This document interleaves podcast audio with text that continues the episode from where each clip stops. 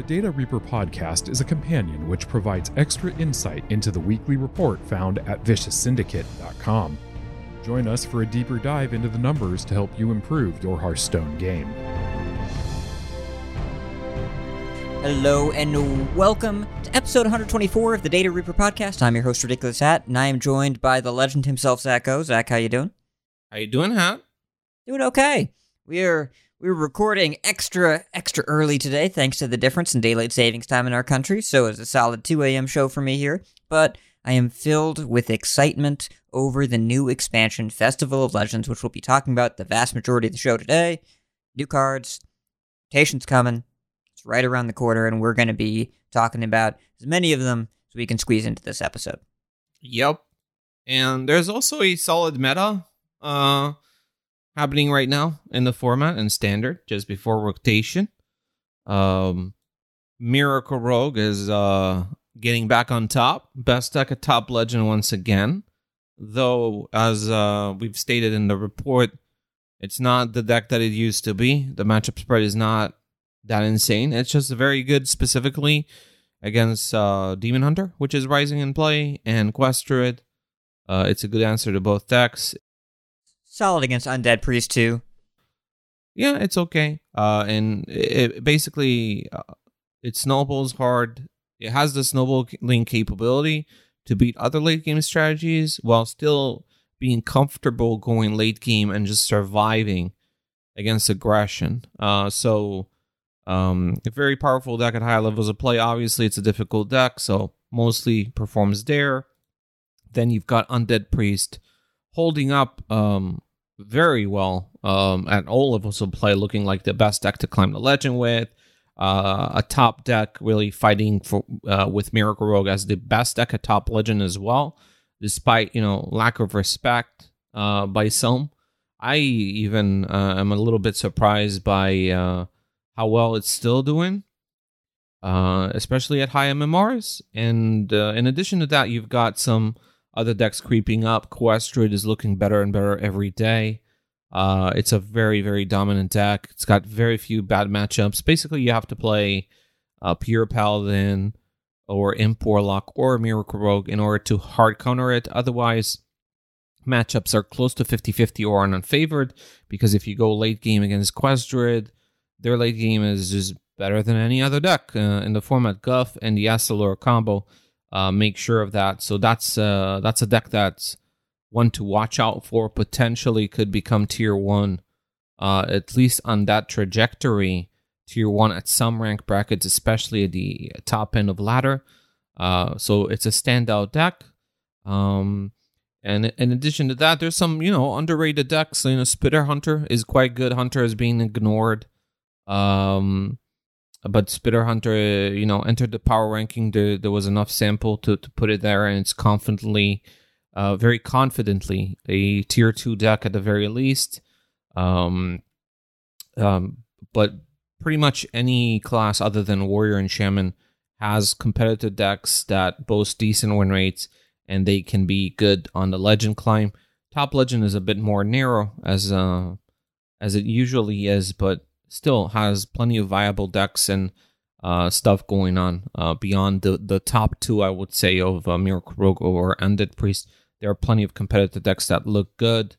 Um, everything looks uh, quite viable. So I think the format is in, in pretty good shape. Uh, in addition to that, we've had a release of a pre release legendary, which is ETC. We'll also talk about that. I think we'll talk about it once we talk about the whole set.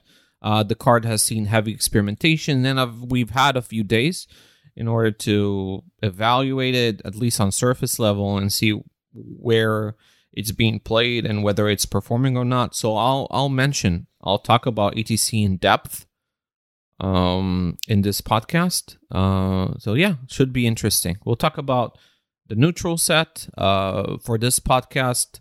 Uh, we've decided that um, in this reveal season, what we're going to do in the podcast episode is talk about full sets once they're out. So uh, we know there are some class cards that are already known, but we'll wait to evaluate them until we have the full sets of every of of this particular class.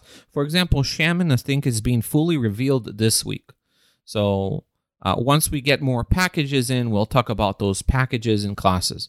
But what did get fully revealed is the entire neutral set.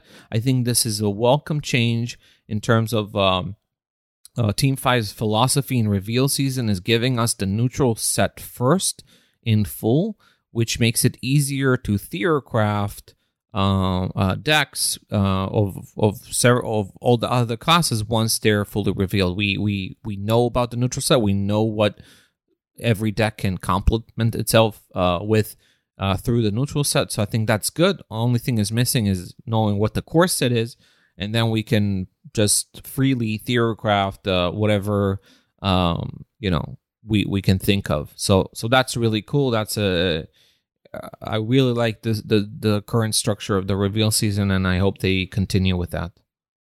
Yep, it's and core only comes up. You know, they haven't done core with this sequence yet. It only comes up once a year. The other two sets a year are very easy. You put out the neutrals first, it's perfect. And then you just go build decks. So core is the only missing element here, but I, they clearly have some context that they are waiting to reveal. Um, so I'm hopeful that it will be revealed with a couple weeks left before the expansion, if not more and then we can get to building. But I do want to go over briefly uh, just a little bit of general expansion information. This is Festival of Legends. It is a fun music festival expansion. There's no central narrative here, it's just vibes. Pretty fun. Every class gets its own genre. Uh, we know that it is coming in April. We don't know exactly when, but we have a lot of hints that it is April 11th, most likely. The pre order ends April 10th, and after that, it's just usually what the day the expansion comes out, and April 10th is a Monday. Expansion usually comes out on Tuesday. All of the signs are there that align with my previously charted uh, drop date of April 11th, but we will see it is not in the in the announcement blog, so it's entirely possible that shifts a couple days. I think it is extremely unlikely it is the week before and the 4th. I would not bet on that. Just, I'm guessing they did not put a date in case they have to push it like two days to the 13th or something. Yeah, yeah. I'm guessing it's April 11th, but they didn't say anything because there might be some logistics uh, that they're not like 100% uh, sure about.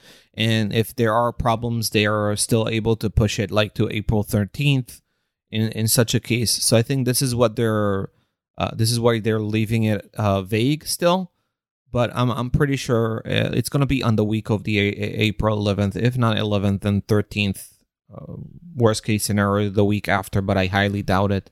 Uh, so we we have a, a, good expectation of when the expansion is dropping. Uh, and the reveal season is going to, you know, pick up steam um, starting next week uh, with a lot of class packages. Again, cards are going to be revealed in class packages. You're going to see full context of a certain package within a class and what the cards uh, are and how they potentially work together. I really, really like this, uh, the way that they structure this. Uh, now it's just great. Uh, I can't say enough about like this is way better than any other structure of a reveal season. So good job from Team Five for um, figuring that out and and and putting that uh, to place. Uh, and yeah, well, we have a lot of t- cards to talk about. I think the neutral sec is pretty interesting. It gives us some hints about what you know the general theme of the expansion. But I do want to say that the flavor of this expansion is perfect. You said that there isn't a uh, central theme. I think no, no central narrative. There is a theme. No central no narrative. narrative. There's a theme. Yeah yeah, there's no like. Well, there is a narrative. It's it's a music festival, and each class is represented basically by uh, a genre. Um, they, I think, it's pretty perfect. It's very Hearthstoney, right? Like it just it it's just fun. It fits the game. It's just it's it's camp. It's it's perfect uh Hearthstone flavor. Uh, and, and you know some of these cards are just the the flavor of them is just fantastic. Well, I'll I'll mention them when when they come up, but it's yep. just such a there's one card that for me stands out as like, oh, this is absolutely perfect in terms of how they called it and what the effect is. But Is we'll get to that. It's hipster, right? No, no, no, no, no. It's not hipster. But we'll we'll we'll get to that. We'll get to that. Okay. Well, first though, hold on, hold on. I still have to talk about the mechanics. Okay. So we have we have a mechanic that's the the mechanic of the set is finale, and finale is when you if you spend all your mana to play this. If after you play this your mana is zero, do something extra. So doesn't have to be the last card you play that turn. It, the extra effect happens as soon as you play it, but it it has to spend all of your mana. Your mana has to be zero when the card resolves, and if that's what happens, then you get an extra thing.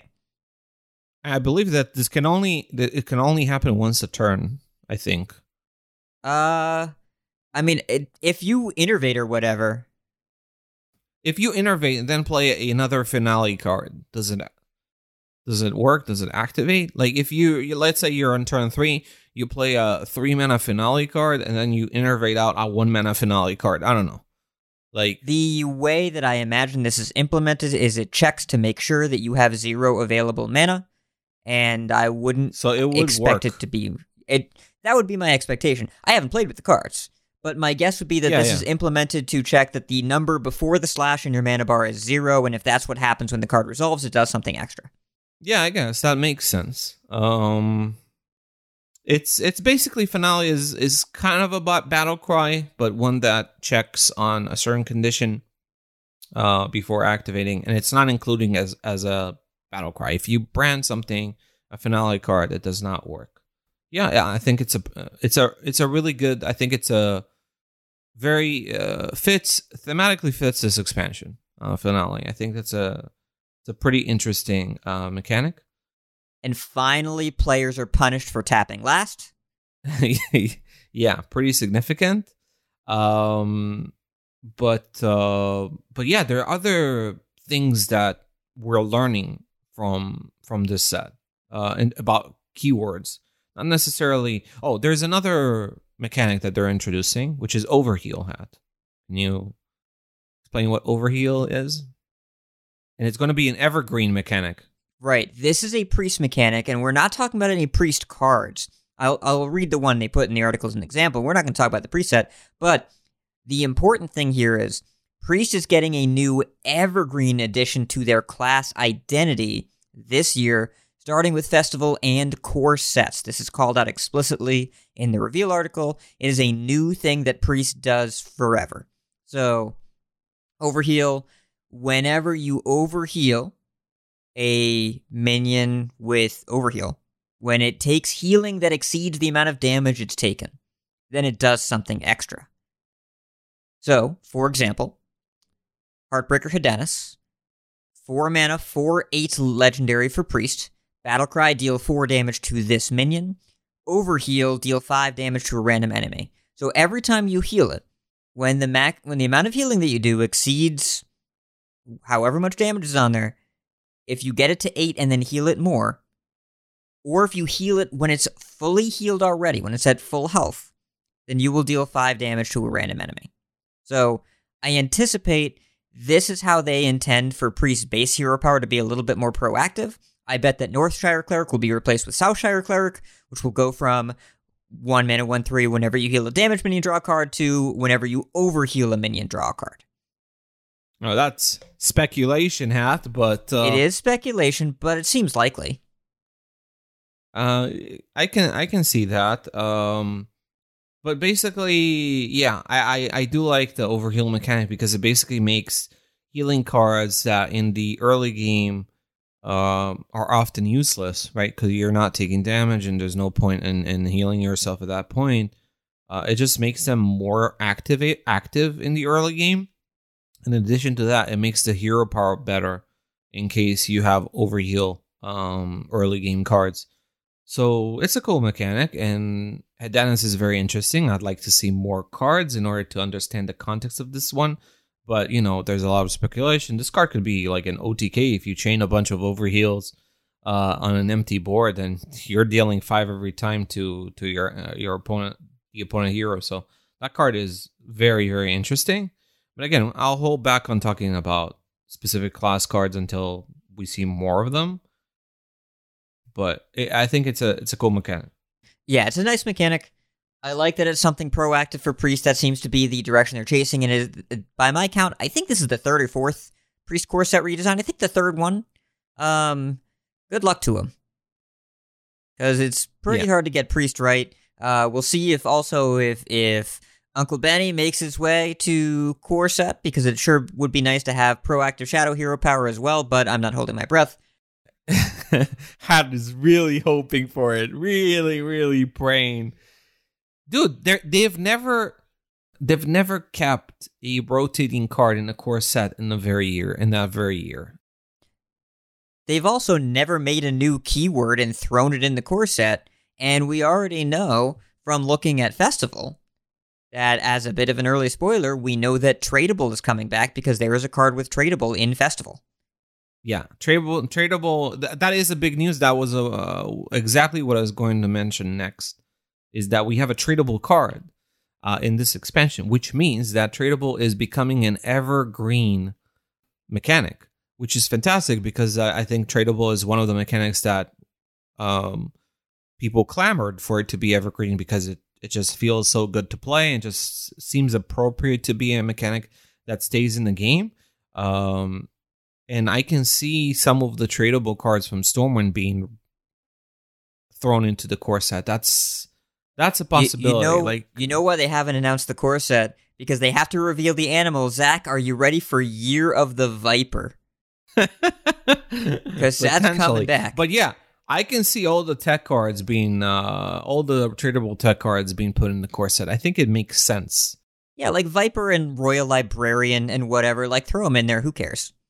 Yeah, yeah. Like just just just keep them. I don't think they're um I don't think these cards bother anyone. Uh and they provide answers, uh, safety valves in situations where, you know, they're needed.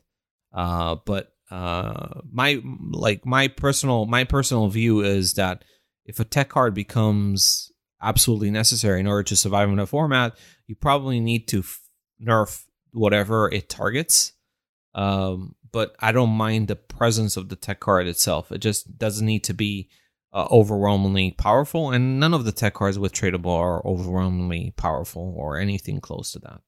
Yeah, none of these are Kobold Stickyfinger. Like, that's not what we're dealing with, where the tech card is as swingy as the thing that it is trying to counter. And we keep talking about weapons. It's important to note weapons might be relevant because every class is getting a weapon. We do know that. They're all getting an instrument weapon. So far, we've seen two of them. They both have death rattles, but not all of them do. Uh, but we've seen a couple already. We know every class is getting some kind of instrument weapon. So there's a lot of weapon stuff in this set already, and so I do think that it's pretty likely that Viper makes its way back to core, which is why I think if there's ever been a chance where a rotating card could drop straight into core as soon as it leaves, it would be Benedictus now because it's been a really nice additional class identity component for Priest that has been very different from what they've done in the past, but still feels very priesty. And they're clearly using the whole Buffalo right now. They're not letting anything go to waste. Reborn is back. Tradable is back. They're just trying all this stuff, and I think it's a good way to go as the game gets a little older and people can handle some stuff from the past, some stuff from the present. I mean, I think Reborn and Tradable are just mechanics that are easy to understand. Uh, even if you weren't a Hearthstone player during the expansions where they were introduced, um, they're just uh, very intuitive. Uh, it's not like uh, you know, uh, frenzy. You know, s- stuff stuff that you need to read up what the card, what the mechanic does. I think tradable is very intuitive. Yeah. It's not like they're bringing back like Invoke. That is you need a you need a they need a blog article for that one. Yeah, there's no. It's not. It's not complicated mechanics, but the most important thing, they're well designed mechanics. Um, that the player base specifically really liked and was impressed with. Remember that Discover used to be was a league League, League of Explorer uh, keyword. It was uh, introduced in an expansion, and it was very um, uh, commended. Uh, it was uh, it got really good feedback, and it stayed. And I, can see keywords that are particular standouts in design and flavor to, and not ones that are particularly complicated to stick around uh, in in future sets as well and evergreen sets. Uh, so we'll see what happens there. Uh, I'm interested in the core set. I'm very, very interested. I'm hoping that they release the core set as soon as possible because it kind of holds back uh, uh, on us being able to theorycraft uh, without knowing what the core set is. Uh, so hopefully we'll get that soon. Um, but yeah, there it's important. The I think the fact that every class is getting a weapon, which is an instrument. So I'm guessing like caster classes will have like zero attack weapons. Uh, like priest, like mage, I would expect something like that, like weapons with aura effects. However, there are some neutral cards that could potentially complement these instruments and make them more consistent. Um, so, if we want to start, do we did we say anything? Everything that we needed to say? I think we about, did. Do you want to talk about the weapon cards first? Because there are a couple of them. yeah, Yes. There's okay, one that's so, okay and one that I'm sure we will be seeing for a while. So we've got a couple yeah. weapon weapon cards that have been revealed. Uh, Air Guitarist, one mana, one one neutral battle cry, give your weapon plus one durability. Decent enough. It's okay. Uh, there will be use cases for it, but Instrument Tech, two mana, one two, battle cry, draw a weapon, neutral. That's it. Yeah, suddenly uh, there's a weapon tutor for every class in the game. Now, for some classes, uh, it might not be as interesting. For example, Death Knight, because they already have a weapon tutor in Rune Forging, but maybe like in Frost, where you don't want to um, disrupt uh, Frigidara and you want all your spells to be Frost, then you can run Instrument Tech. So there's a use for this card. I mean, this card is not amazing. Like two mana one two kind of sucks, but it's a tutor for a weapon. And if the instruments are very powerful, it means that classes will have very easy access to them if they so please. Uh, in addition, air guitar seems a little bit weak in terms of like just one durability. But if we're talking about instruments and the durability, like maybe there's a uh, you spend durability to make some something really powerful happen then one durability could be a big deal. It really depends on the context of the weapon, but it seems like these cars are intended to amplify. Oh, is that a little that a little audio pun? That what that was? Yeah, amplify the consistency and the power of the instruments. So, um, I found those uh, interesting. Uh, there's another interesting package of minions uh, which are fan cards. And I think we talk we'll talk about all the fan cards together. And basically, what the fan cards do is that they're battle cry cards where you choose a minion and something happens to that minion. Uh, so one mana, one two, annoying fan. It's a mech, and the battle cry is choose a minion. It can't attack while this is alive. While the fan is alive, this effect is persistent. If you kill the annoying fan, then the minion that is picked by it can attack again. Um, this reminds me a little bit of Glacial Shard. Um, in terms of it's not a freeze, but it stops something from being attacked, uh, from being able to attack. But this one is persistent as long as it's alive. Now it's kind of easy to remove it because it just has two health. But in the early game, if you go second, and your your opponent plays a one drop and you play annoying fan, that's pretty annoying. Like your one drop cannot attack until you are able to deal with the annoying fan. So this card, I think, is a little bit niche, but uh, I can see some decks maybe being interested in this effect. Um, and the other other fans, uh, I think Rowdy fan might be the most powerful one. It's a three mana one five and the battle cry is choose a minion. It has plus four attack while this is alive. So this is a three mana one five with kind of cold blood. Um, you can think of it in terms of the total output of stats that this has. It's a three mana five five, but the four attack can attack immediately because if you have a minion in play and you pick and you play Rowdy Fan and buff it, to plus four attack, that's a lot of damage early. Like imagine you're playing a two drop, uh, and you play Rowdy Fan, give it plus four attack, go face. It's cold blood. So Rowdy Fan seems very powerful for an aggressive deck. This card, I think you should watch out for it. This is a lot of attack value early in the game. Uh, initially, I read this card as four attack, but and I forgot about the plus. But the fact that this is plus four, so this is always plus four attack on a minion. This is a lot of damage. And since it has five health, it's pretty hard to kill. So even though it's not a permanent cold blood and it, t- it comes off once the Rowdy Fan dies, this is like on curve. You play Rowdy Fan on curve, pretty much guaranteed to have a lot of value in attack if you get something to stick. If you put this on an egg, it's very powerful. Uh, I can see Rowdy Fan being played in a lot of aggressive decks. So this card is very good. Um, what are the other annoying? There's Obsessive Fan. An Obsessive Fan is a 4 mana 2 6, uh, where the battle cry is choose a minion. It has stealth. Well, this is alive. So again, this is 4 mana, 6 health. Pretty hard to remove. And whatever minion it chooses gets stealth. And the stealth is permanent. Well, this is alive. Uh, this is a bit more niche. I don't like it as much as Rowdy Fan. Uh, but maybe there's some weird um, uh, thing that you can do with it. But basically, I think that out of the fans fan cards, I really like Rowdy. I think Rowdy is a huge addition for some aggressive deck. Um, very very powerful card for, in my opinion. Yep, Obsessive Fan has some of my favorite flavor design. Uh, the star has to hide from the fan until the fan is gone. Exactly, exactly. Very it's fun. so good. Like Rowdy is also perfect. Like Rowdy uh basically makes the target more rowdy, gets four attack.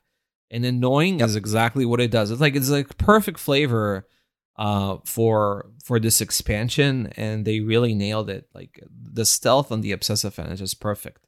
So I really like the the the the flavor and theme of a lot of the cards for this expansion. I think they're they're just great. Um By the way, Rowdy Fan is a Quilboar, and that is important because Quilboar are largely rotating out from Forged in the Barrens, so they added some, and also because there is a menagerie archetype that they're very clearly signaling towards. Ironically, can't be played with the Curator because all these are in neutral, but we've got a bunch of menagerie cards. There's uh there are a lot of different tribal tags that are around. We've seen a lot of mechs so far uh, that because a lot of the equipment and crew of the festival are mechs, you know, because they're a bunch yeah, of like the mech speaker tribe, bots. the mech tribe really fits this expansion because, as you said, machinery, audio, machinery. Uh, uh in terms of theme, the mech kind of fits. Um, and yeah, there's some, there's some. Remember that in Sunken City we had a lot of mech support, uh, which means all of that set is kept. And now we're being at. There's an addition of a lot of early game mechs that seem pretty powerful. Um, the most the standout for me is uh, frequency oscillator, which is a one mana two one uh, mech with a battle cry. The next mech you play costs one less. This one is a big deal. This one is a big deal. Uh, this is fir- first of all, if you're playing an aggressive mech deck or an aggressive deck with a lot of mechs, it doesn't have to be a lot of mechs, but uh, because this is not limited to a turn. It's not on the next turn. It's not this turn. It's that whenever you bank a one mana discount on the next mech you play. So if you play any sort of any number of mechs, you might consider playing this. Now, in aggressive mech, pal- mech decks like Mech Mage and Mech Paladin, this is a no brainer. Like Mecha Shark, you're able to play it for two potentially. Well, with Seafloor Gateway, this actually gains you a mana. Yeah. And see, like if you discount this with a Seafloor Gateway and you play a zero mana oscillator, then even more so. So there's a lot of uh potential here in like tribal decks, but also oscillator, you can just play it like in, in a paladin deck that just runs Seafloor Savior and Leviathan. You can play a Leviathan on turn six like a turn early. Uh, the point is you can you can kind of play this to set up some big mech that you want to cheat out earlier and not necessarily put this in a tribal deck. Uh, there, there's something to think about when it comes to Oscillator. I think this card is guaranteed to see some play, uh, whether it's an aggressive mech deck, which I'm you know it- it's pretty obvious impl- uh, application, or in some more subtle, even a combo-ish deck that has a mech as a centerpiece uh, can can use oscillator. So I think that card is really good.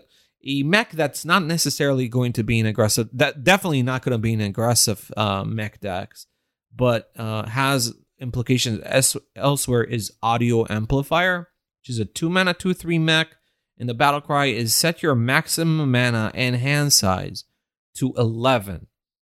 This is basically the card that activates the Death Beetle for Druid post rotation, post Guff. Um, I can't say I'm too excited about this because the card on the surface kind of sucks. Like it's a two mana two three. It does nothing on the turn you play it. It just you're able to have a hot, bigger hand size and get to eleven.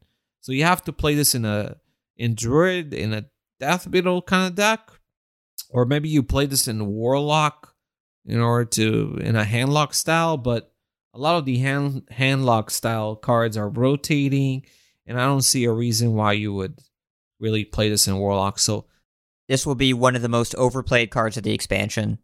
Uh, You thi- people you will think it throw it in decks that it doesn't belong. It's uh, like not at not at high level.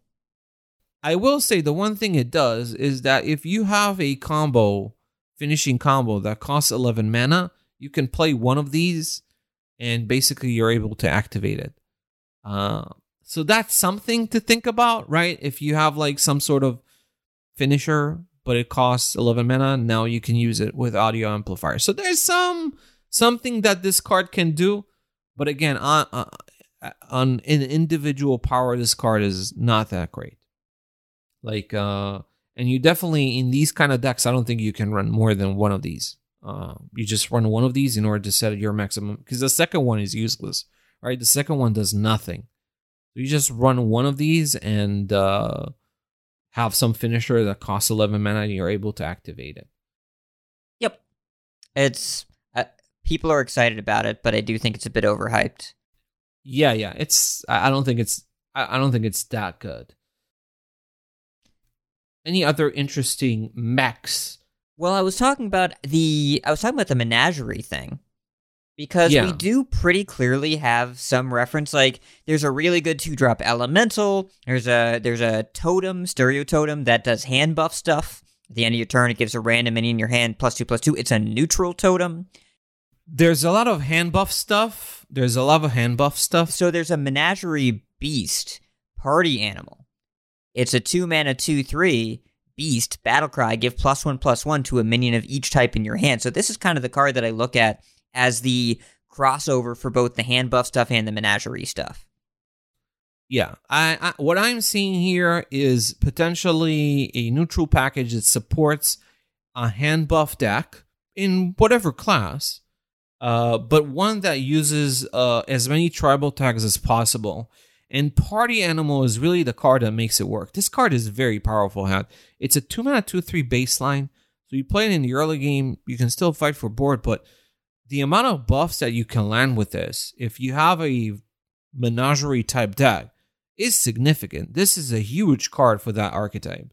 And there are also some very good, as you said, some very good tri- uh, tribal cards that are not mechs necessarily. Rolling Stone is Oh man, this card is huge. I this love card is nutty. this card. Yeah, it's Yeah, Zach, yeah. I'm certain you saw this and you saw that it cares about playing one drops and you're like, oh, Hat's gonna talk to me about this, huh? Yeah. Rolling Stone is a two mana 2 2 elemental with Rush. If the last card you played costs one, gain plus one plus one.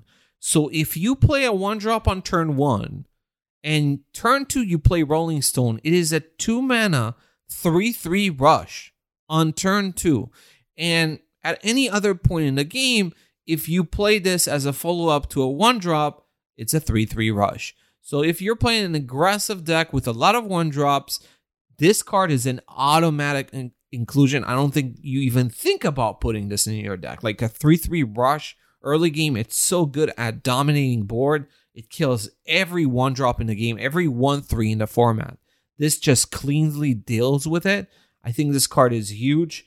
And is probably going to be a staple for some aggressive deck. In addition to that, it's an ele- elemental and it has a scaling keyword. Rush is a scaling keyword with buffs. The more you buff a scaling keyword, the more insane it becomes exponentially. So, Party Animal already has a great elemental target to buff in hand.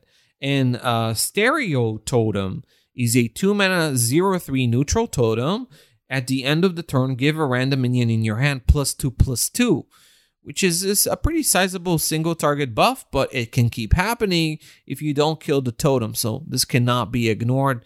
Um, so there's there's something cooking here. Like party, but party animal really is the card that makes it work. I'm really curious to see what kind of classes get further hand buff um synergies to leverage this further. You're looking at classes that historically had hand buffs, uh, hunter, warrior, paladin. Uh, your watch out for those uh, in particular as uh, classes that can potentially uh, utilize party animal in some sort of menagerie deck. Yeah, there's a mech that's really cool, uh, but it's not necessarily a mech for an aggressive deck. It just happens to be a mech, a metronome. Ah, Zach, this is the best tempo card in the set. it's great tempo. I agree. Three mana, two for uh, mech. After you play a one cost card, draw a two cost card, and then increase. So, what you can do with Metronome is you play a one cost card, you draw a two cost card. If you play that two cost card, you draw a three cost card. So basically, Metronome is a draw engine where you can play it in the mid to late game and chain draw stuff. Uh, this very much reminds me of Spirit of the Frog. Uh, if you remember that Spirit of the Frog card. Yeah, so, so a listener of mine tweeted at me, uh, Proxylox, Spirit of the Cog. Yeah. Uh, I think this card is good. I think this card sees play similar thing to Spirit of the Frog, which ended up enabling a deck that was built to abuse it with specific uh, cards of specific cost. Now, this is admittedly a uh, takes one cost and two cost cards rather than spells or minions. So I think in terms of deck building, it's a bit more difficult to perfectly leverage it because uh, Spirit of the Frog was only used with spells. So you picked certain spells and filled the rest of your uh, deck with minions so that it would always chain in an optimal way. Here, a metronome is a bit harder to use, but it's unlike Spirit of the Frog. It actually has a body and relevant stats. So uh, it's a very interesting card. It's a combolicious card that I think that has great potential to be utilized in some deck uh, that leverages it through deck building to get specific things that it wants. Um, I do like it a lot in terms of flavor, and, and again, it's it's it's a really interesting card. Uh, but for me, had the number one best flavor in this expansion potentially, and one of the best cards is Audio Medic. Hat. This is Lucio. This I is noticed. perfect. It's a two mana, two three. Listen, listen. It has Rush. If you have ever played Lucio in Overwatch and you had to give it a keyword, give him a keyword, it would be Rush. And in addition, Finale gain life steal. For those that don't know, Lucio is a healing character and he even calls himself Audio Medic in Overwatch. This is Lucio. It's perfect. This is perfect. But anyway, this card is nuts. It's a 2 mana 2 3 with Rush at its baseline. And if you have Finale activated, which, for example, Finale is active on curve, if you play this on turn two, it gains life steal. Hat, I'm sorry to tell you, but your Shadow Priest deck is getting hard countered by this card. Like this is an insanely good card. Uh, it's basically Vicious Scalehide with double the attack. And Vicious Scalehide was a card that was utilized in sort of buff strategies. This card also obviously scales insanely well with buff, considering it has two scaling keywords, both Rush and Lifesteal, but just a standalone two drop. This card is giga nuts. They must have been waiting until Irondeep Trogg left standard to print the counter to Irondeep Trogg. Yeah, this is a hard counter to Irondeep Trogg, but you're not gonna. But this is a good counter to any one drop with two health. Like it just wrecks it. Um, it, it's it's very good. Uh, I'm pretty sure that any kind of board centric deck that is even remotely defensive in nature, or even not, even aggressive in nature, it's a two mana two three rush. You just play it. The only thing that it doesn't have is a tribal tag, because if it did and it worked with party animal, it would be absurd. But uh, there are plenty of buffs uh, in the game that don't land on tribes. So if you you're playing some sort of buffing deck, uh, you would play Audio Medic. I think Audio Medic, if it was in the format right now, it would see play in multiple decks. Uh, this card is just for me a standout neutral in the set. Maybe I'm overrating it, but for me, a two mana two three rush with upside is uh, and very easy to activate. Upside is just very very good. Uh, finale is a tricky mechanic because like the cards with the finale conditions are crazy, but also we have to look at it kind of like honorable kill of how often does this happen. It's not as as up to our opponents as much, but we do only get one finale per turn. But if you have these cards on curve, they're pretty strong, and there are some good neutral defensive tools in this set. There's Audio Medic, there's Festival Security, three mana, two five taunt, finale, force all enemy minions to attack this. Obviously, great with hand buffs, no tribal tag, but if you hit this with a stereo totem on two, it becomes a four seven. And then turn three, you have a an injured blade master that makes all of your opponents just run into it. That's how it gets injured by killing your stuff. That's also yeah, pretty powerful. Is, yeah, this is a very good card with hand buffs. Um, very good. Like it's a it's a great comeback card because usually what happens with hand buff decks and why they often struggle is they don't have comeback mechanics, or if they do, they're very limited uh, because they spend the early game playing uh, hand buff cards, which are usually don't have a lot of impact on the board. And this is a big payoff that can potentially just wreck a deck that uh, spreads wide against the the hand buff decks and tries to rush it down. So Festival Security is definitely a, very good payoff uh, for this. But they did, um, you know, cleverly uh, keep some of the cards from having a tribal tag so that party animal doesn't become completely crazy and that deck building isn't uh, too easy for for these hand buff decks. Um, but yeah, this card is also good. Another card that also is a scaling card with hand buff strategies is Outfit Tailor, which is a three mana two two. Uh, Battlecry give a friendly minion attack and health equal to this minion's. Um, so if you buff Outfit Tailor, this can be insane. Like this can be a blessing of kings type of card. Like imagine Outfit Tailor, you buff it to a three mana four four. You just seafloor savior on two, right? Like seafloor savior into this. Yeah, like it's just insane. Like you play this and you get a huge buff and a good, a decently stat minion. Like every every buff on Outfit Tailor counts for double basically because of the ability. So this card is another one, another very good payoff for hand buff decks. Uh, so as you can see, there's a lot of menagerie stuff and there's a lot of hand buffing stuff. Another card that's kind of funny. I'm not sure if this goes in hand buff decks or whether it goes in an entirely different deck that tries to abuse it in some weird way through copy effects. Is Freebird.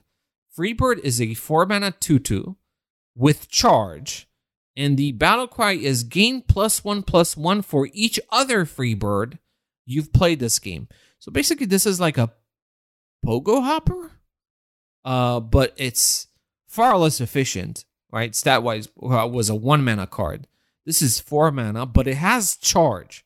So theoretically, if you copy a bunch of Freebirds and you start playing multiple Freebirds, then you know the last Freebirds hit pretty hard. I'm just wondering what kind of what what class could potentially abuse it best. Maybe Rogue with Shadow Step and some sort of copy cards. Rogue has historically had copy cards in the past, so maybe they can uh, play Freebird and and just charge their opponent down with some sort of uh, weird late game scaling. Uh, but um, card's very interesting. Obviously, it's bad on the surface. Like if you play this, maybe maybe if you play it, it's a beast. So if you play it in a hand buff deck with party animal, I guess it can be okay. But I'm curious about the possibility of copying it and playing multiple free birds. I get playing five, six free birds in a game and making you know, the last ones uh, hit pretty hard. Uh, so that's one thing to watch out for when we look at the upcoming class cards. I think that card is really interesting. A big, there is one card that is a big menagerie payoff.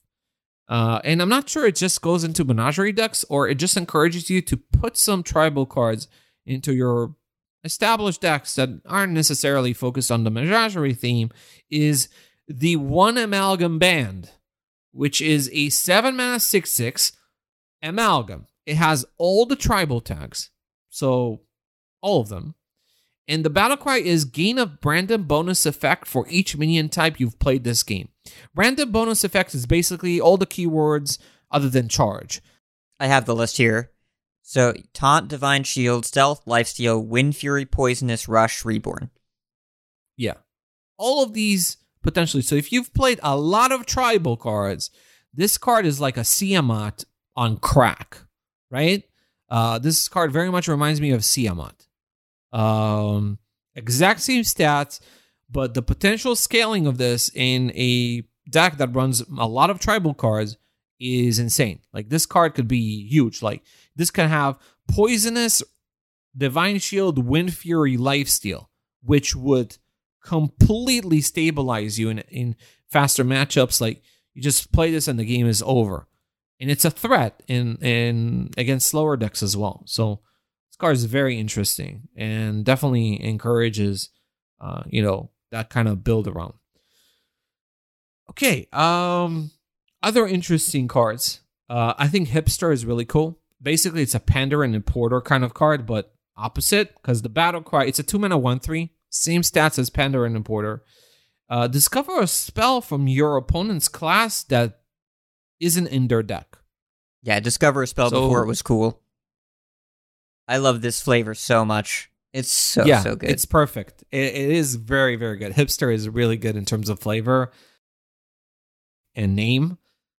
This what I did notice is there's some interesting discover cards. Like this expansion seems to be bringing back. You know, venomous scorpid is rotating.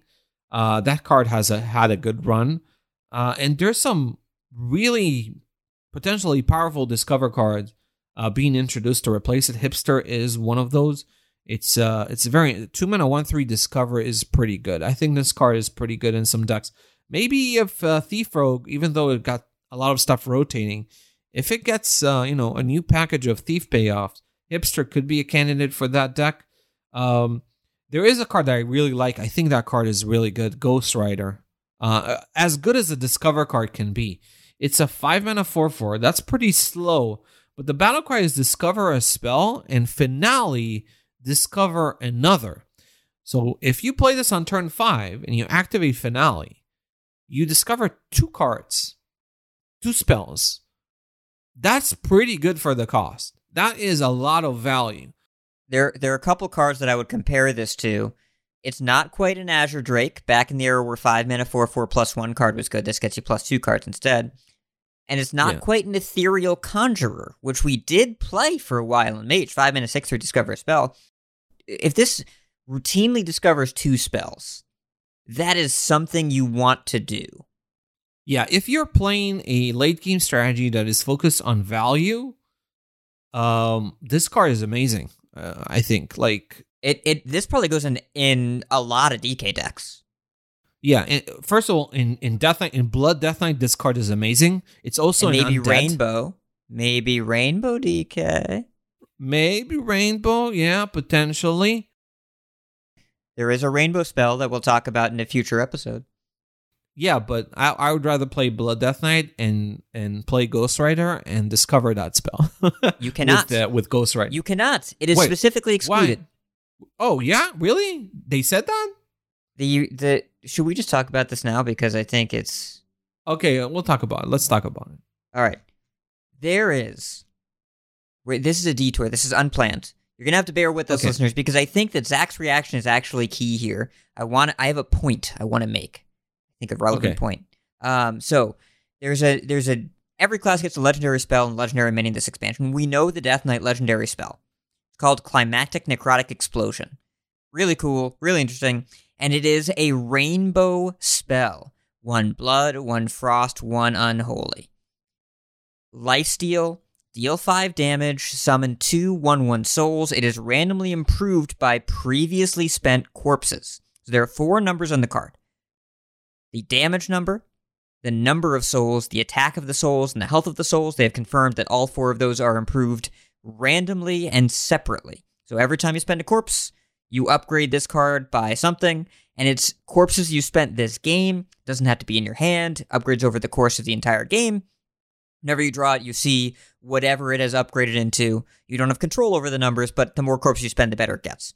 Big pile of lifesteal damage and a big pile of stats. However, they said they do not want other Death Knight specs getting this late game win condition, body in a box, whatever. So it is excluded from Discover pools outside of Rainbow. Now, I can see the at least the balance or balance adjacent concern. If you play this after a Marrowgar, that is a lot of numbers. I don't think it would be a balance outlier, but I can understand how it would feel pretty powerful and out of line because it is a rainbow spell. Also discovered by Vizier and being Yeah. played on turn eight is pretty annoying. But wait, the damage is also improved. Well, so one of these four numbers is improved every time you spend a corpse. Not all of them, one of them. Yeah, because when I read the card, I thought only the souls are improved, but the damage can also go up. Okay, that's significant. It also have Yes. life steal, so But Yeah. the soul Uh-huh. stats are not linked. In other improvements we've seen, like in Relic of Phantasms, one time you play a relic, it goes from 1 1 to 2 2. If you spend one corpse, it could go from 1 1 to 2 1 or 1 1 to 1 2 or an extra 1 1, but it doesn't scale together. It's separate. I see. So there are four numbers, and they can all be randomly approved by the cops. Uh, yeah, this card is complicated, but uh, interesting payoff for. I'm not convinced that this makes Rainbow. Oh no, I don't think it's good. I don't think it's a good card. Yeah, I don't think. I mean, it's a good card, but the restriction is very uh, significant. But yeah, we got we we talked about Ghost Writer. This is why we got here. So these uh, this specific uh, spell cannot be discovered, but still Ghost Writer. Even though I can't discover this one, I think Ghost Writer just goes into blood. I would play this in blood, hundred percent. Yeah, and this is not a commentary on Ghost Writer. I'm more I wanted to use this to to ask you and to float the idea is, is this incident of manual curation so early in the class's lifespan an indicator that they should probably just rip the band-aid off and limit discover to rune options that you have selected? Um, it's an interesting question. Personally, I would like that because the reason why I would like that is very often, like if you're playing against a Blood Death Knight and they suddenly play the Scourge against you, it doesn't feel like you lost to a Blood Death Knight. Uh, it feels like you lost to some to something else. Um, basically, I feel it, it, it- like the fact that this, you can discover cards from other runes that you didn't put in your deck um, makes Death Knight decks more samey in the sense of like it feels like they didn't make actually make a sacrifice when they chose a certain rune. Yeah, and it makes school teacher the best card in the class. Yeah, it just makes Death Knight uh, overly prioritize discover effect to the point of of like, oh, no, I'm just gonna stack discovers so that my deck building choice, my rune choice, is not meaningful. For me, it kind of loses some of the immersion when I play against a Blood Death Knight and I suddenly am faced with Frost cards and Unholy cards that they specifically omitted in the deck building phase. So I and also the other thing that is even more important is that it's an intuitive restriction. like if you impose this restriction, it doesn't feel like you did something that is unintuitive or weird. In fact, it feels more fitting to to execute it. Now, the one problem from that is that if you do limit the runes, and that's something that they might be thinking about, is that the pool of spells or the pool of cards becomes even more narrow and you can get to a position a situation where like the frost death knight just keeps finding frostwyrm's fury that's another thing that you might have to think about. Like if we limit the the the discover pool to just cards of the runes that were selected or were limited by does it make it too consistent? And it's entirely possible as well that they might have known they were going to make a change here and they had to wait until they had enough spells in the pool. it's it's possible it's also very possible. Because if i'm a blood death knight and i'm playing school teacher basically i'm getting asphyxiate or obliterate like every time. Or vampiric blood. yeah or yeah. That card's okay. Yeah that card's pretty good. The the point is that you want to limit because you want the decks to feel different. And discover kind of makes them more samey but on the other hand discover consistency could be a problem.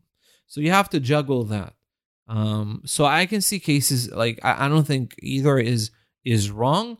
If the spell pool is large or the discover pool is large enough then I would like to see that restriction to the point like where if you make that restriction, it doesn't make Discover overly consistent into finding the same thing, especially when it comes to cases like uh, Frost Death Knight finding Frostwyrm's Fury and Blood Death Knight fi- finding Vampiric Blood, um, and so on. Uh, those those things you you want to be careful of because essentially you can play a number of Discover cards to the point where it's like you're running three four copies of Frostwyrm's Fury or three four copies of Vampiric Blood, and it already is very common to find a Blood Death Knight that played like four or five copies of Vampiric Blood during a game and it's 70, 80 health. And I'm glad I didn't eat before the show.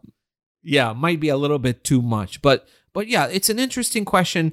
Uh, you can very clearly see the pros and cons, uh, and, and you can understand that this is not an easy decision to make.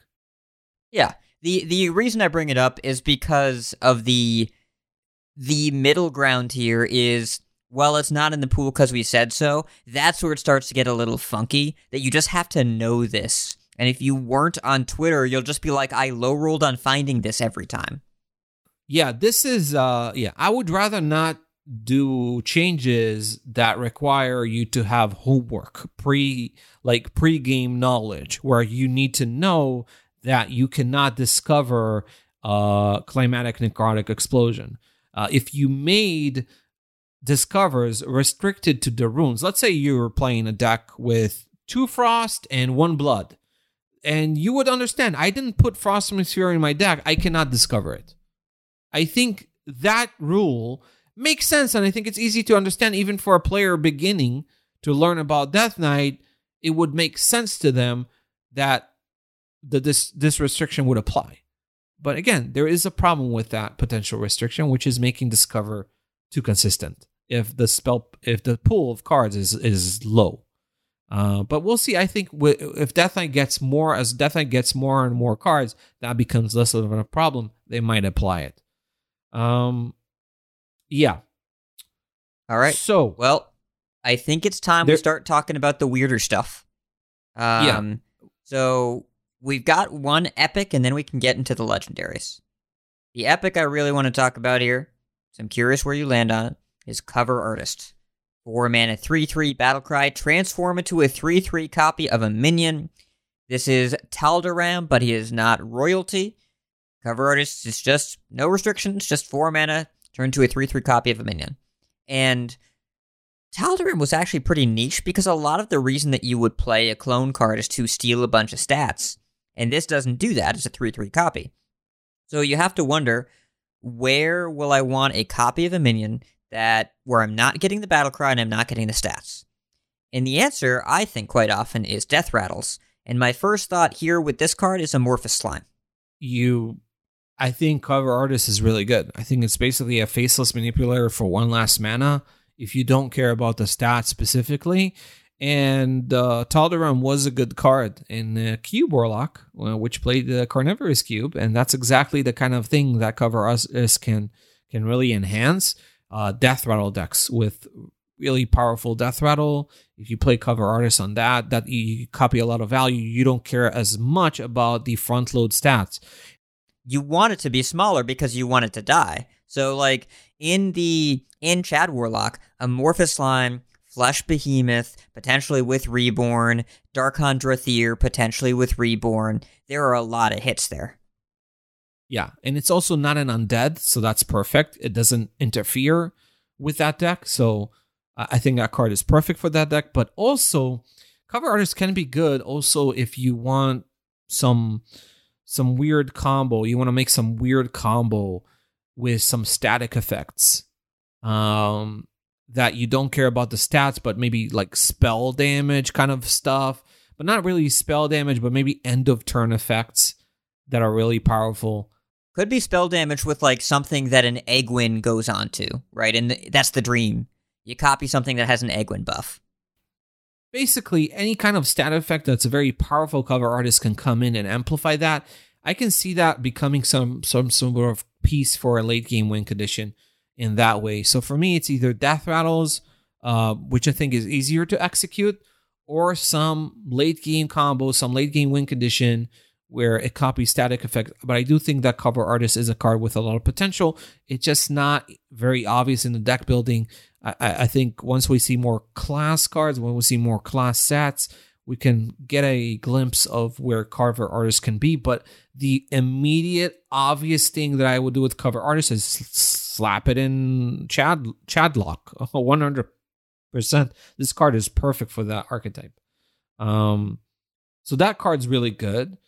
Now let me think. Is there a card that's not legendary? Before we get to that, that I think is worth talking about. Let me go over it. Did, did we cover everything? I do think we covered everything. The other, uh, most other things. I mean, some of the cards are okay, like Paparazzi.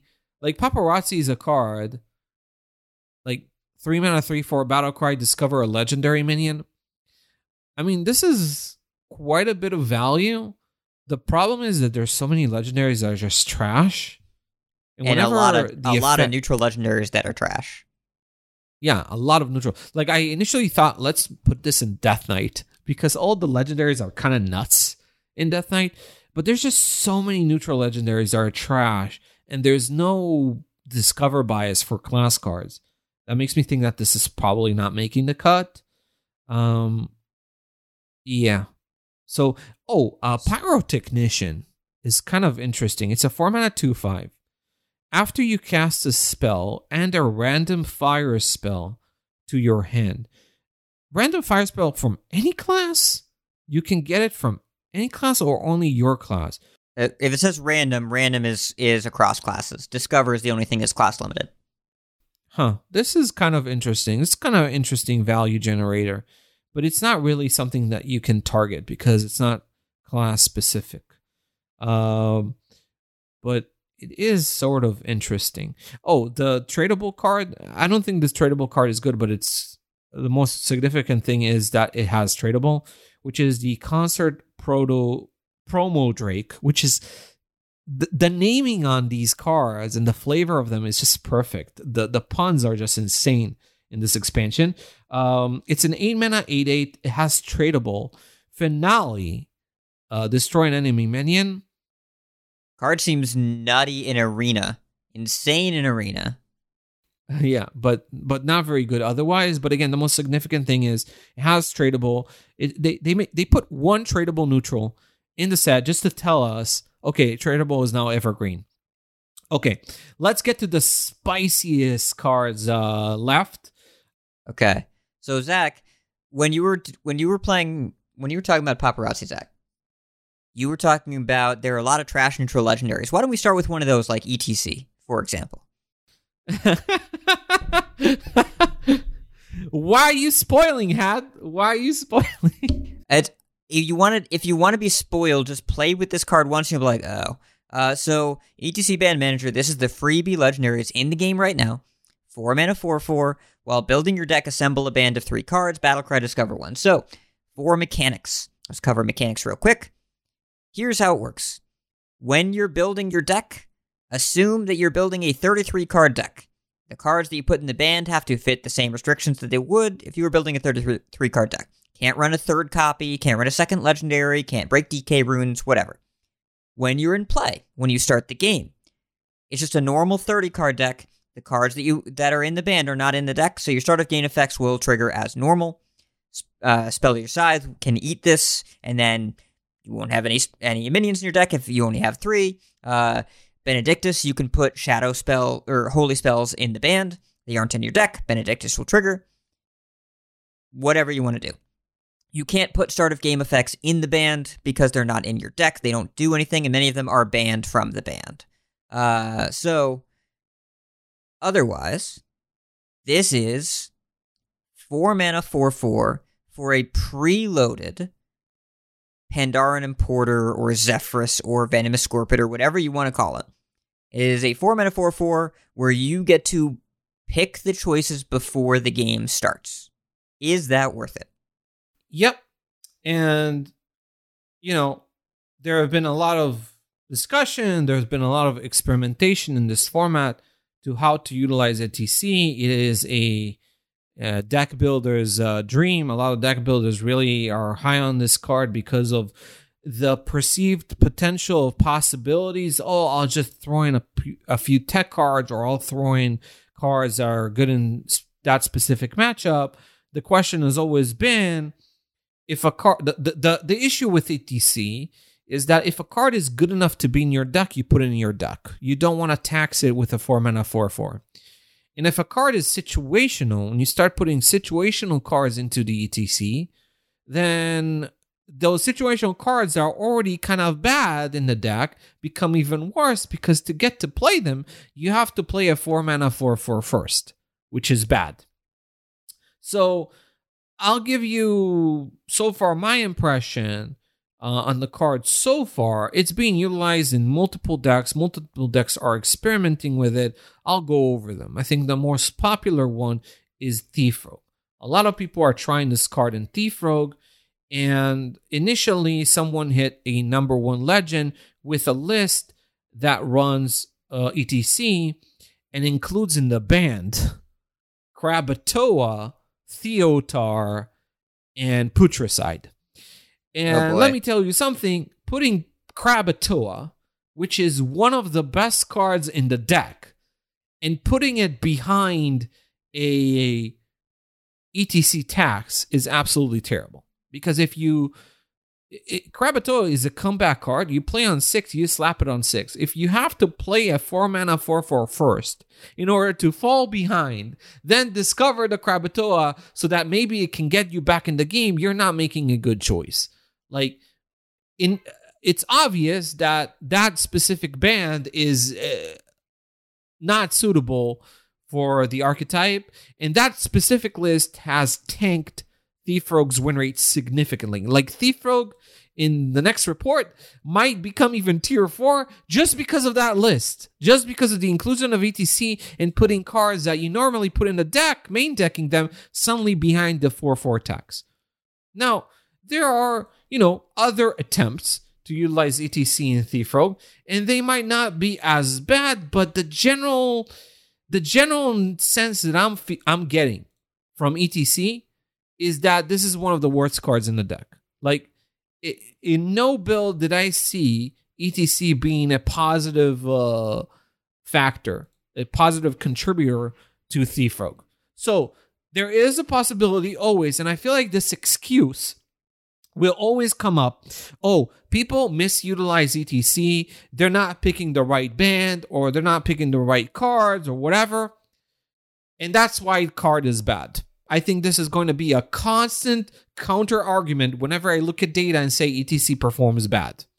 Uh, people are going to say, oh, they're just not playing the card correctly. And while that is a somewhat, uh, it's a potentially valid argument, the fact is, so far, so far, four days in, or five days into the release of the card, I have not seen a single Thief Rogue list that supposedly correctly utilize ETC because ETC is not a positive contributor in that archetype so far, and the best build likely omits it and just runs good cards instead of runs all that situational shit. Yeah, we're not looking for a bunch of examples of a bad band. We want one example of a good band. Remember how Renathal, Yeah, exactly. the week Renathal came out, and this is not Renathal, that's not what we're saying, but the week Renathal came out, we had a podcast and we said this card is trash and everything because it was being tried in a bunch of bad ways. And then that Beast Hunter list came out, this is DC Beast Hunter list, and we're like, oh, this is good now. And then we got more examples. As soon as we get a this is good now, we'll say this is good. But so far, ETC makes the decks that he's in worse. And there's a bunch of high skill cap arguments. Show me the proof that he makes anything better. yeah, I, I am still waiting to figure out a utilization or to find a utilization that is good in Thief Rogue, for example. I'm not seeing it. Uh, like it hasn't happened yet. Maybe by the time that the report is out, I'll find something. But so far, that's Thief Rogue. Now, uh, is another archetype that even we uh, advocated the experimentation of the card in in that archetype. And i can tell you that etc in Quest Druid is the worst card in the deck. And when it comes to side the band options over there there is far less uh, let's say they're not making clear errors. The, like the players are not making clear errors here when they're picking band members for etc like they're not making they're not taking cards that are good and should be in the deck and putting them in etc in the situational use. Uh, and yet etc is the worst card in Quest Druid and based on the data that i have Quest Druid should absolutely not care about running this card and should just play good cards. Um, that's what i'm seeing so far. Though another deck that utilizes etc in some way is Fel Demon Hunter. Fel Demon Hunter has picked up some some play with ETC, and I can tell you that ETC in Fel Demon Hunter is the worst card in the deck. It is absolutely gutter trash. it is a power. It's an underpower outlier in Fel Demon Hunter, and Fel Demon Hunter should absolutely, based on the data that I have, should not be running this card. Um, nowhere near should be anywhere close to coming to that card. Like, no. There is one archetype where ETC does not look trash, and that is Blood Death Knight. In Blood Death Knight, I can see some justification for ETC. ETC actually performs reasonably well. I look into the best band choice, but it seems like a deck that is so slow right? Like Blood Death Knight is so slow and so defensive and turtling that the multiple options to have all sorts of cards that apply for different matchups is actually useful. In ETC, I'm seeing potential here for this card to be good in Blood Death Knight. So this is the first example of a deck where ETC is like, oh, okay, this card actually makes sense. The problem is, Hat, Blood Death Knight is trash. like, and there's a good reason why it's I, trash. I might be I might be biased here. I don't think of this as ETC fitting in the deck so much as I think that ETC can't make this deck worse than it already is. Maybe, but the, the the the fact is that I'm looking at ETC and the card actually performs okay. Now, it's also entirely possible that the reason why ETC performs well in Blood Death Knight is because people are putting critical cards in the band, and you would still rather run those cards in the deck rather than put them in ETC. Like, it's entirely possible that this is a situation that we're seeing here, which is why I have to look into it a bit more deeply in order to get an understanding when the card is actually good. But in Blood Death Knight, for sure, ETC is not trash. It's not like in Quest Druid where I'm saying, oh, this is the worst card in the deck. I'm looking at Fel Demon Hunter. Oh, this is the worst card in the deck. I'm looking at Thief Rogue. I'm saying, oh, this card is like single handedly pushing this deck to tier 4 because it's so bad and it's also being uh, misu- misutilized. Um, No, in Blood Death Knight, it's actually okay. This is this is interesting. I'm seeing potential utilization here. This is so far the story. The story with ETC though, it's very clear and obvious that if this card belongs in the deck, it belongs in a very low number of decks in the format. And these decks are very specific and very niche. ETC is not a card you just put into your deck. And just because of the potential flexibility, you really need a very, very good reason to put in your deck. It is a very situational card in that aspect. Um, now, again, we could see another situation where Renathal, where people just get better at utilizing it. I don't know. I'm still leaving that possibility out. I'm just giving you an important update regarding whether you should put it into your deck. And for now, the answer is no. Don't put it in your deck because it just first for now, from what I'm seeing, it just penalizes you. It just it's not good anywhere. Now, if it's good in Blood Death Knight, I can see it being decent in Control Priest. Not Svalna. No, no, no. Do not pull it in Svalna Oh Priest. gosh. But in No. Control Priest, because people are putting it in Svalna Priest hat. They're actually doing that. Do, do they hate their own switcheroos? Is that what they hate? Yeah, they're actually killing their own switcheroos, and ETC is tanking Svalna Priest right now. Like Svalna Priest might tank just because of people putting ETC in it. But yeah, um, so the way I see it, maybe in a very slow attrition style, the highly defensive deck that can afford the time to play ETC, and the band members are potential answers to multiple archetype, like a highly reactive deck. Thief Rogue is not a reactive deck. Quest Druid is not a reactive deck. Fel Demon Hunter is not a reactive deck. You got me? You feel me? If you're playing a deck that wins in the late game by executing its own strategy, you should probably not care about running ETC whatsoever. Uh, because you should be worrying about your own plays and your own cards. And so far, ETC in those decks just doesn't work. Let me tell you, Zach. As an aggressive player, ETC is my favorite pre-release card in some time because I see all these people running it and I hit them in the face, and it's just wonderful. Yeah. Now they uh, oh, but hat don't you forget that they can play potentially a defensive uh, five drop in that card, right? Like a spammy Arcanist. And then they play the ETC a Uh, four mana uh-huh. four four, and they lull you into false sense of security, and then they wreck you. Right? That's how it works. With a spammy Arcanist against Undead Priest, like, okay, kill, please kill my stuff. Okay, for me, uh, it, it's it for me. My conclusion so far: if your deck is good, and you don't need to worry about what your opponent is doing, and you need to worry about what you're doing, you put the best cards possible in your list, and you don't care about ETC. If you're playing a highly reactive strategy, um, then maybe this card makes sense. Yeah, but in that situation, if you're a highly reactive strategy, you're kind of not a good deck anyway. You're not playing a good deck anyway because you're just a sitting duck to those strategies that are very powerful. Now, I will tell you a story. I played against a Thief Rogue. I was playing Fel Demon Hunter, and I was playing against a person playing Thief Rogue. And they played ETC, and they discovered Theotar. And they played the Theotar, and they stole my Relic of Dimensions. They shadow stepped the Theotar to play a, a Theotar again, and then they stole my Jace. They lost this game. and the reason why they lost this game is because they spent 14 mana on garbage. like they spent 14 mana doing nothing that actually furthered their own game plan. So that Thief Rogue, instead of winning through stash, through Jackpot Trickster, they spent their time worrying about what I'm doing and kept trying to disrupt what I'm doing, and it still didn't work because their deck is not built to do that.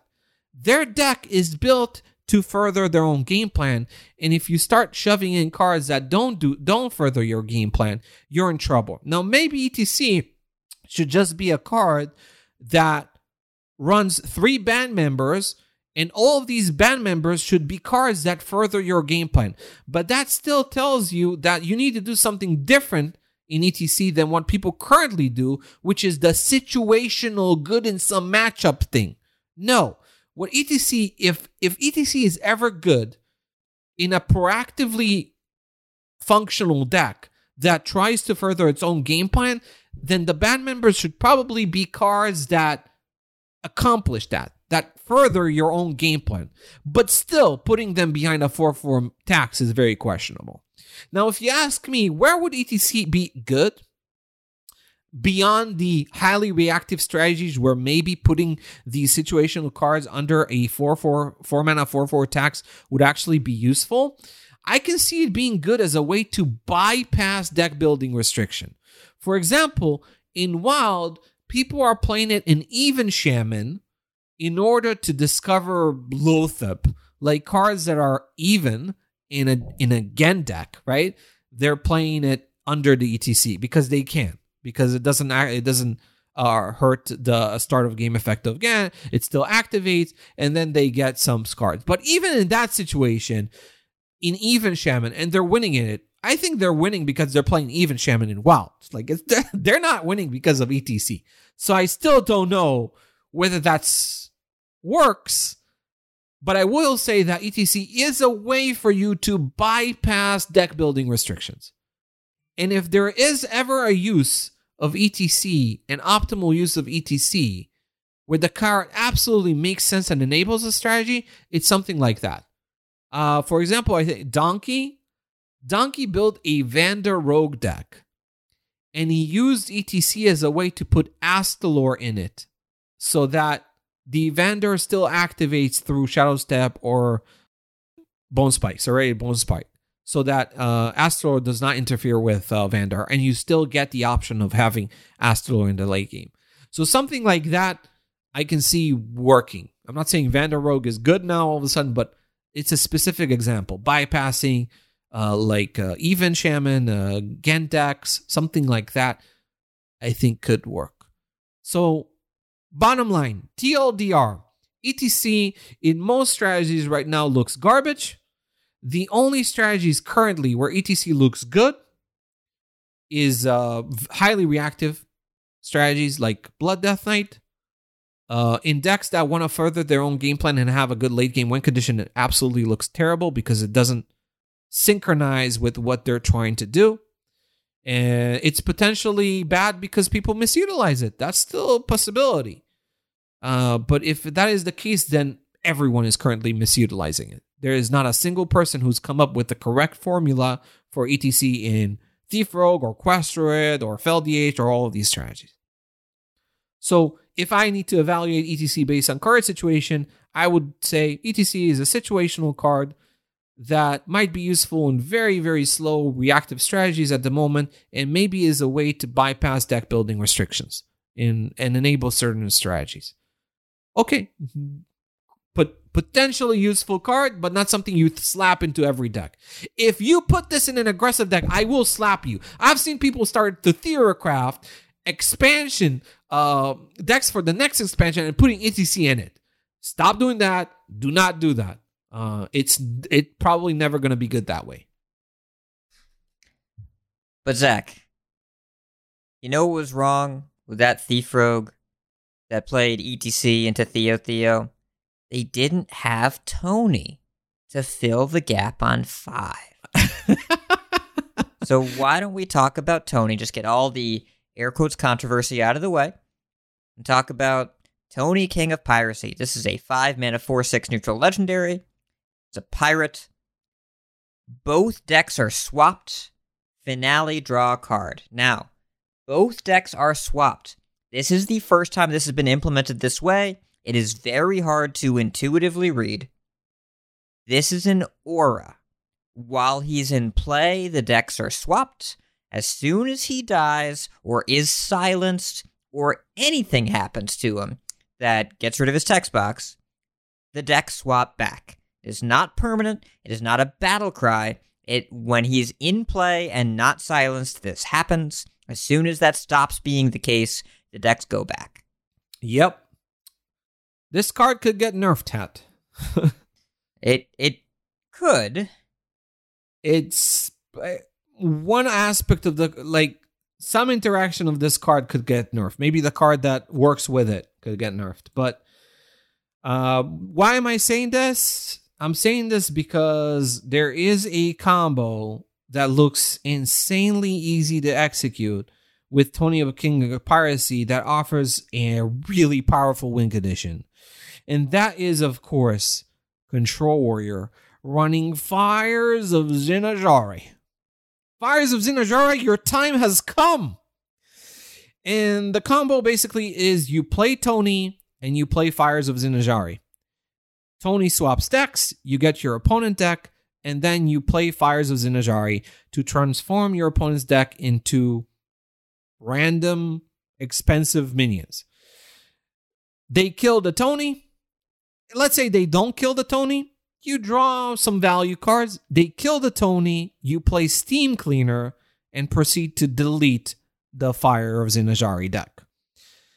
Um, this combo is a two card combo. It costs seven. You can rush it as soon as possible and play it on seven mana.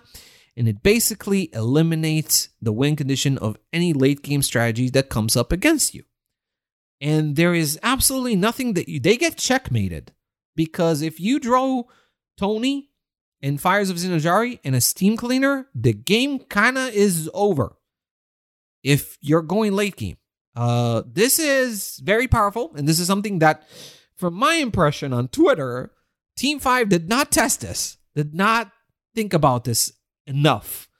Uh, if this is good, if you're playing a Control Warrior get deck, Control Warrior, let's uh, you're playing Control Warrior, okay? You're playing garbage removal and armor gain cards. You have no win condition. Your win condition is Tony, Fires of Zin-Azshari, and a Steam Cleaner. You play Tony on turn seven. You play Fires of Zinajari. You swap decks. What do they draw from your deck? Garbage that can definitely not kill you because these are Control Warrior cards. So they get pretty much checkmated. If I'm playing a Fel Demon Hunter deck and I'm playing against this and I get checkmated on turn seven, if my hand doesn't have the tools necessary to win the game, the game is over. If I'm playing in a, a slower attrition, if I'm playing Control Priest and I get Tony checkmated, the game is over. If I'm playing any deck that aims for a late game win condition, the game is kind of over. So, pretty much the only thing that stops this card from being played on seven is whether or not it's drawn, whether or not you drew the combo. Or if you're to die when you play it, because there's no You're playing. Control Warrior, though, Hat. You're playing Control Warrior, so you have Sure. a lot of survivability. But, but Zach, you know what other card met a lot of these conditions? Is Ticketus. Ticketus was very good in these matchups too, you know. Uh, I don't know how. Ticketus deleted five cards. Ticketus did not delete your whole deck. You could still win post Ticketus. If you had pressure, you still drew useful cards from your deck. This card means that you no longer draw useful cards from your deck. Your deck is done. This is basically Rin accelerated. You remember Rin, the uh, the the disciple? Um, that card deleted your opponent's deck but that took like an investment of 30 25 mana or something like that. This costs 7 you can play it as early as turn 7 and it deletes your opponent's deck. That's it. Your deck is done. I think this is very powerful. This is much better and easier to execute. Remember that togwaggle was a legitimate late game win condition for druid and that required them to draw their entire deck get to fatigue basically deleting their deck and then swapping But what year? What year was this stuff? What year was Rin? What year was Togwaggle? Here, you don't need to draw your whole deck. You just you can rush this turn seven, and the game is over. Well, no, the draws are over. I like you have to be talking about some kind of really slow attrition deck or something that involves a lot of cards that work together for some kind of late game combo. If you play this, if you play this against Miracle Rogue, they also lose the game. on turn 7? On turn 7. They I assume they did stuff the first 7 turns and also the turn you play this the turn after your shields are down. Yes, but I'm saying that if Miracle Rogue did not kill you by turn seven and you play this, that's it. They're kind of done. Because they can't draw useful cards anymore, Hat. Miracle doesn't have too many cards left in their deck at that point. And if they didn't kill by seven, then I think there are a lot of ways to slow them down. Like, yeah, it might be more of a door slam in those situations, If you're playing Quest, Dro- if if you're playing Ramp Druid, the game's over. You cannot win. unless you have Astalor in your hand. You need all the combo pieces in your hand by that time, or the game is over. Fel, De- Fel Demon Hunter, the game is over. Uh, if I'm playing a lot of decks, big, I'm I'm reading the decks that are currently in the meta. Let's let's pretend let's pretend we're talking about the current meta. Fel Demon Hunter gets done. Big Spell Mage gets done. Big Spell Mage literally cannot function. Uh, Phylactery Warlock, unless you draw all your combo pieces, you're kind of done. Um, obviously, it's going to be an entirely different format, but I'm just getting a sense of this is a six format meta. This is a six set meta, which is the fastest in the year. And we're talking about a four set meta rotation in April. Decks are going to be slower, and we have a two card win condition, two card combo that deletes opponent's decks on turn seven. I think this is very powerful. I'm I'm gonna push back against powerful specifically. I don't think powerful. I would say warping, potentially warping. Warping is powerful at if everybody needs to kill a control warrior, if everybody needs to kill a control warrior by turn seven or the game ends, I think this is very powerful. like this is a very fast win condition. It's not a win. It is not a win condition. Look at what Control Warrior does. Look at what Control Warrior does and doesn't do. It loses Shield Shatter. They have nothing right now. It they like. There's no Nelly really anymore. You don't need anything proactive. You don't need anything proactive. It's just literally control warrior. Just survive, survive as much as possible. Use whatever AoE cards. So you don't have shield shatter. You just run double brawl, and you run all the armor gain cards, and whatever else gets printed in the new What set what armor gain cards? What? You just run like shield block and stuff. Who cares? Okay, so you run Like- Shield Blocks and Brawl, and you're Control Warrior from 2014. Are you telling me, Hat, that control uh, warrior is not going to get enough survivability cards over the next year for it to potentially utilize uh, Tony? Like what? I don't know what survivability cards they're going to get. If this ends up being the sort of thing that is routinely defined in games of standard, it will get deleted immediately. I am not worried about that. That's that. what I'm saying. No, that's what I'm saying. I'm saying that this card gets nerfed. I'm saying this card's very likely gets It nerfed. is, but it's specifically that interaction along with the Steam Cleaner thing. And even if you remove Steam Cleaner from the equation, if you just give them back a Fires deck, like it's not ideal, but they can still smack you around with that. If they, it's like maybe it's not, it's not what you want to do, but it's something that could happen. But you just play two Steam Cleaners. Who cares? You just play two Steam Cleaners. You play two Fires of Zin-Azshari, and you play Tony. And every other card is live. Just try to live and some card draw and armor gain and removal. It's- That's it. It's possible. I think I think that deck is only going to end up beating things that are otherwise losing, but if that ends up being a deck with any degree of popularity, I imagine it will get adjusted very quickly. Now, I looked over the tweet interaction you were talking about. I don't think it's an indication of a lack of playtesting. It was a tweet that was misread. Uh, I I do not believe that there was a lack of awareness here, but we'll see. It's possible the format ends up having a speed limit defined by Tony. if if the speed limit if the speed limit is defined by a control warrior deck that normally should not have access to win conditions this fast because it has a survivability to long, last longer. If it can just end games on turn seven, then this should absolutely be deleted. but uh, yeah, the, there are other things that Tony can do. Uh, uh, Tony order in the court, for example.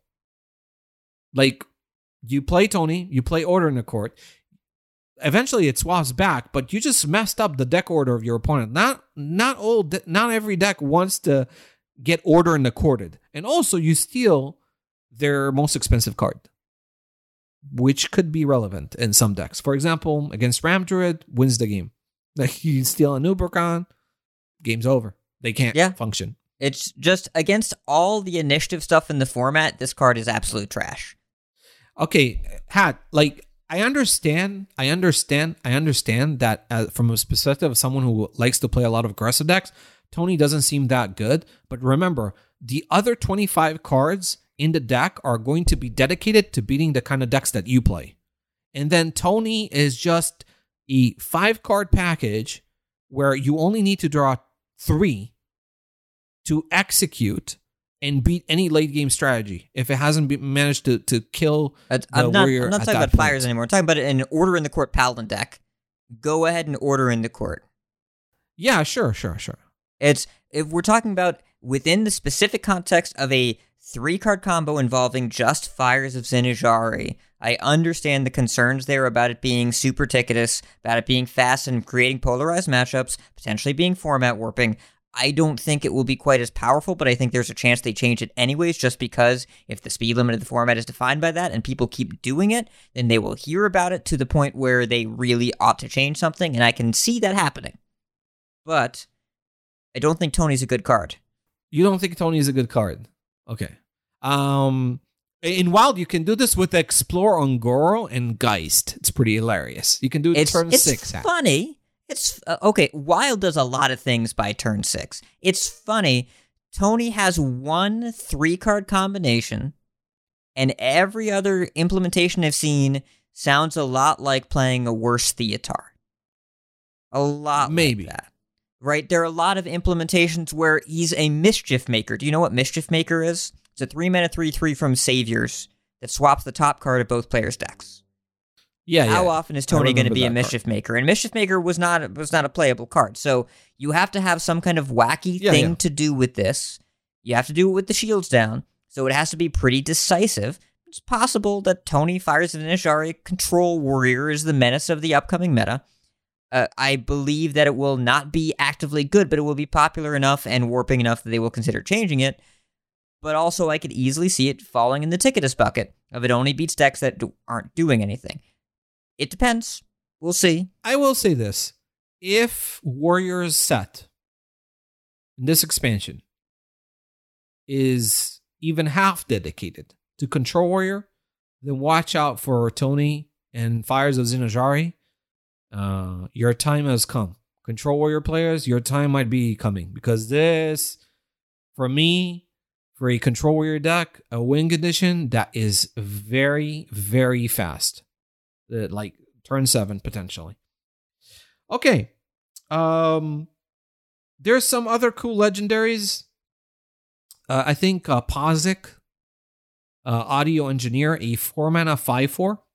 That battle cry is add two three three bots to your opponent's hand. They cost three.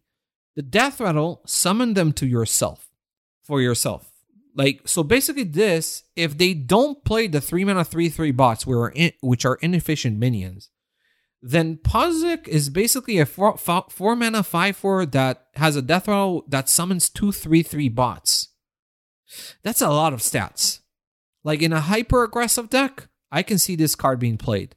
It is kind of like a four mana Savannah Highmane. It's a lot of pressure.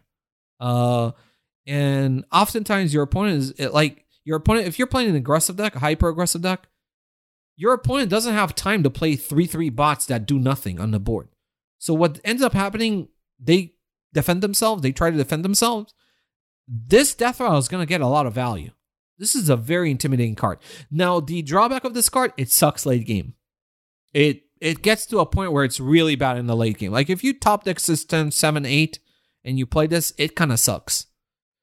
But I don't think a hyper aggressive decks care because all of the cards that they draw at that point on turn 7, 8 kind of suck because they're a hyper aggressive deck that have a very low curve. So in a deck like Aggro DH or a Face Hunter deck, this card can do work. I think Pozzik has potential.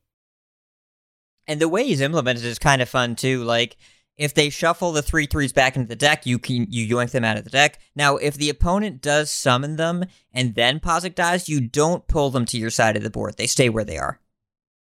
Yeah, they they don't they don't switch boards. Um, but again, I think this card is is pretty good. It's a very powerful front loaded card for an aggressive deck. That's very sticky and it's a threat. Five attack on four is a big break point.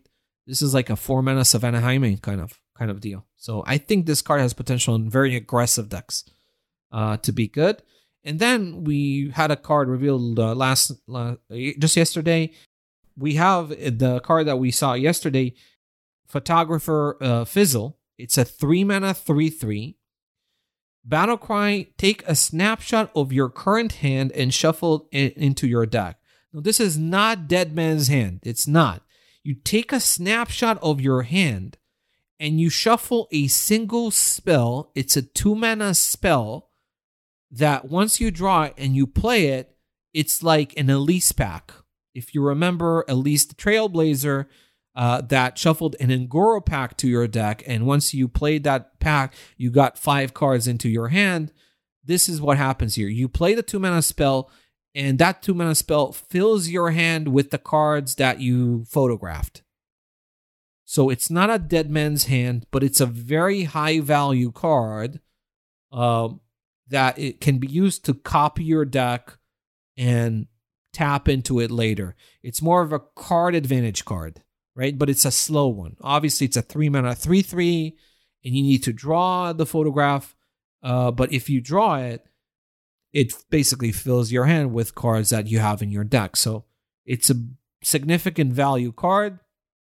Uh, I can see it in like uh, value kind of decks play it, but also decks that may may want to copy the contents of their hand and potentially execute something with it. Uh, but it is slow. Like uh it's slow, but there might be some decks that make use of it, but I, they have to be slow. Uh, definitely decks that play fast to the board and stuff like that would not touch this. And that's uh that's it for the neutral set. Uh, as I said, watch out for Tony. I think Tony's gonna do some damage. Um, and uh, overall, I think this uh, neutral set is pretty interesting. As I said, the biggest praise I can give it is how perfectly flavorful it is with the expansion and the theme. Some of these cards are particularly brilliant. Um, I'm interested to see hand buffing mechanics. I want to see classes with hand buffing mechanics that could potentially take you uh, make use of party animal. Specifically, I'm looking at warrior, paladin, hunter. I think Hunter has a potential to be have a very good menagerie deck as well. Um, so yeah, I'm looking forward to the class sets. It starts next week, very early on. Maybe at the time of uh, that this podcast comes out, we'll start uh, learning about the class sets. Yep, we're so listeners. It is nearing four in the morning, so I'm gonna go to bed. I'm not gonna edit tonight, so I'm gonna try and get the show out on Sunday night, but it might be out on Monday. We'll see how it works.